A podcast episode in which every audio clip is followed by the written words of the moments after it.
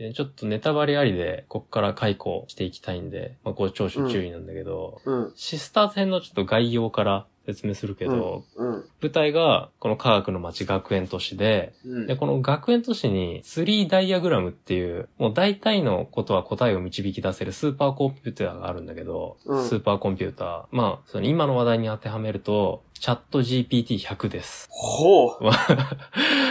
ご存知？あ今。チャット GPT4 が話題だけど、はいはい。そうだね。まあ、100このと、そう、とある科学のレールガンで言えば、その3ダイアグラムは GPT100 ぐらいだね。うん。おー。もう相当高性能な、まあ、スーパーコンピューターなんだけど、あるんだけど、うん。この学園都市はね、科学の街なんで、まあ、まともなね、研究者もいっぱいいるんだけど、まあ、マッドサイエンティストもめちゃくちゃいて、で、このマッドサイエンティストたちが、この3ダイアグラム、チャット GPT100 に、このレベル5を超えたレベル6の超能力者っていうのは、どうやったらできるのかっていうのを計算させるのよ。うん。うん。で、ツリーダイアグラムを計算して、で、まあ現状ね、この学園都市内の超能力者っていうのは、まあレベル5が上限なんで、それ以上はできないんだけど、まあツリーダイアグラムに計算させた結果、レベル5の序列第3位の、えーレールガンの主人公、三坂美琴ちゃんを、同じレベル5の序列1位のやつに、128回殺させなさいと。そういう計算が出るのよ。はいはい。みことちゃんを128回殺せば、殺させれば、その第1位のやつは、レベル6になるよっていう計算を出したのね、ツリーダイアグラムが。う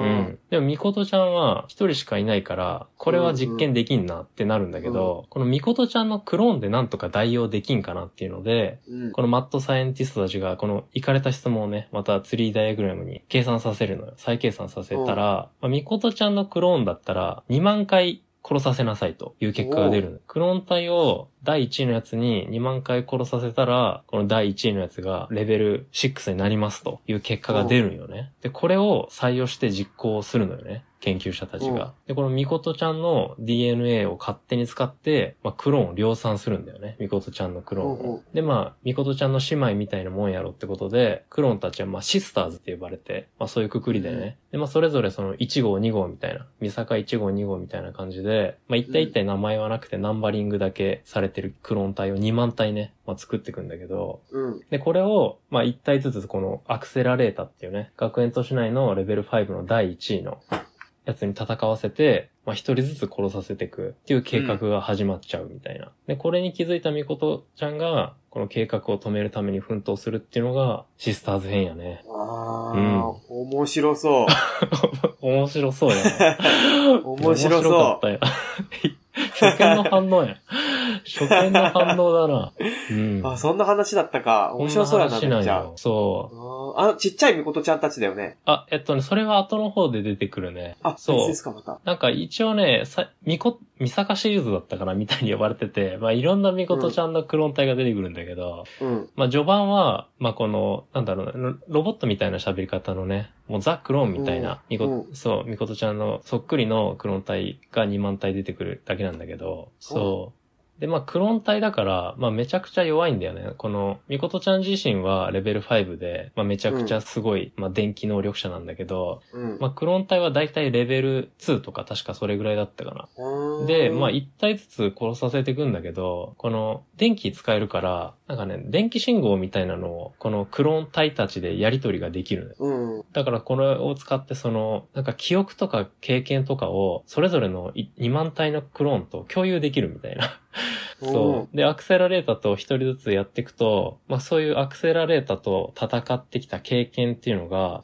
まあその次のね、そのクローン体たちに、まあ受け継がれていくわけよね。記憶とか経験が。で、そうすると、まあどんどん強くなっていくよってことなのね。このクローン体たちも。で、うん最終的にめちゃくちゃ強くなったクローンのミサカ、えー、ミサカ、えー、ミコトちゃんのクローン体と、を、うんまあアクセラレーターが倒せば、まあアクセラレーターが、まあ一番強い存在になると。レベル6になるよみたいな、まあことらしいんだけど、そう。っていうのがまあ、このやばい計画だね。うん。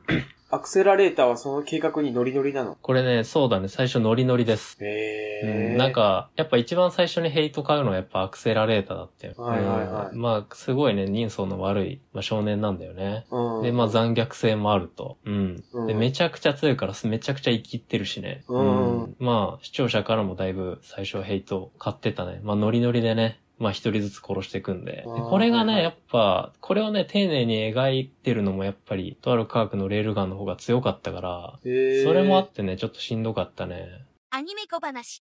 で、まあこの2期のね、序盤で、まあちょっとかなり鬱展開があって、うん。まあ残虐なシーンが結構あったんだけど、まあ1期からはね、ちょっと考えられない絶望から始まるんで、まあトラウマとして曲に残ってるんだけど、うんこのミコトちゃんが、主人公のミコトちゃんが計画に気づく回、うんこれがね、非常にしんどい、しんどかったね。このまずね、主人公のミコトちゃんが街で自分のクローン体と会っちゃうのよ、ばったり。うん。もうびっくりよ。自分と同じ顔のやつが街で普通におって。うん。なんやねんお前みたいな感じになるんだけど、ミコトちゃんは。うん。あの、ちょっと仲良くなっちゃうよそのクローンの女の子と。うん。うん。で、このクローンの女の子は、一応このオリジナルのこのミコトちゃん、主人公のミコトちゃんのことを、まあ、お姉様っていうの。オリジナルだから。うん。ああ、うん。そんで、まあ、ちょっとロボットみたいなね、淡白な喋り方なんだけど、うんまあ、ちょっと個性もあって、紅茶飲みたいですとか、アイス食べたいですみ、お姉様みたいな、まあ、感じでねだねだってきたりもして、まあ、そういうのがあって、ちょっと仲良くなっちゃうよね。で、最後にこの、みことちゃんが、まあ、もうちょっと大事にして取ってた缶バッジがあったんだけど、うん。これは私のですとか言って、まあそれもなんかクローンの女の子に取られちゃうみたいな感じで、まあこの子にね、まあ結構振り回されててんだけど、主人公のみことちゃんは。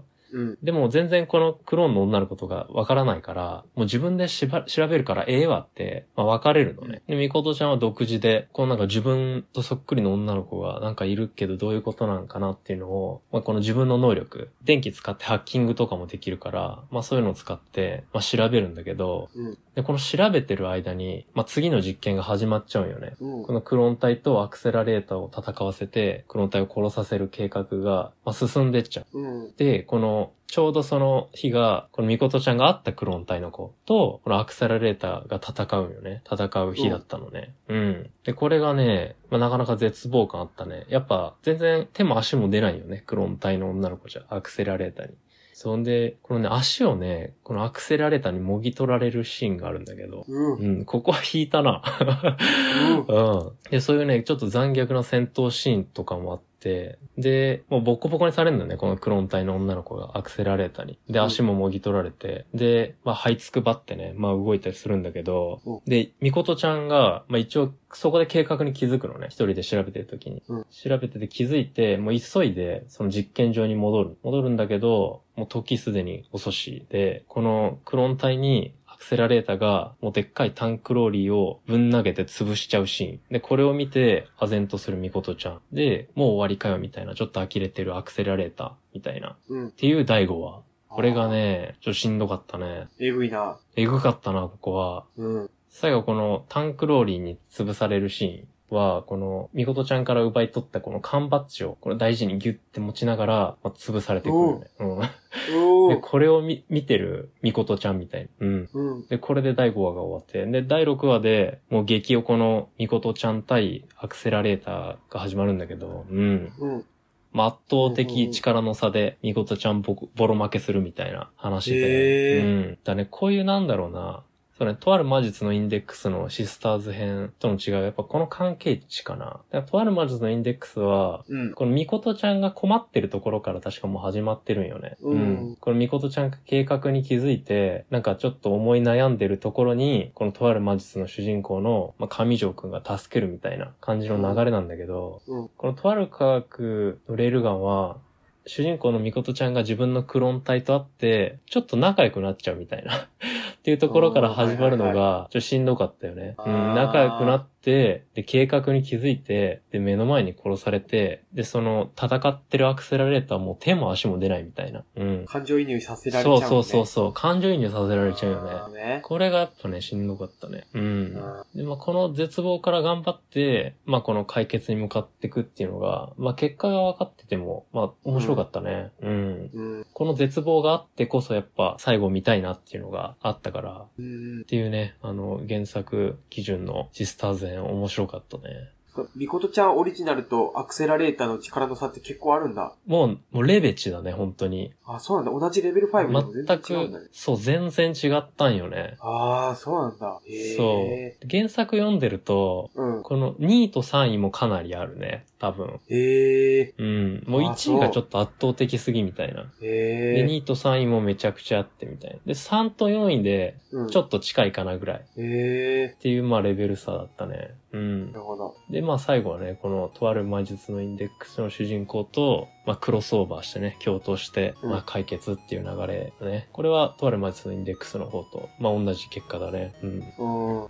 はいで、このシスターズ編はね、結構このとある科学のイン、えーレールガンでは、次の話とかでも続いていくから、うん。結構それもなんか伏線みたいな感じで面白かったね。いいです。次回、とある科学のレールガン第3話、お楽しみに。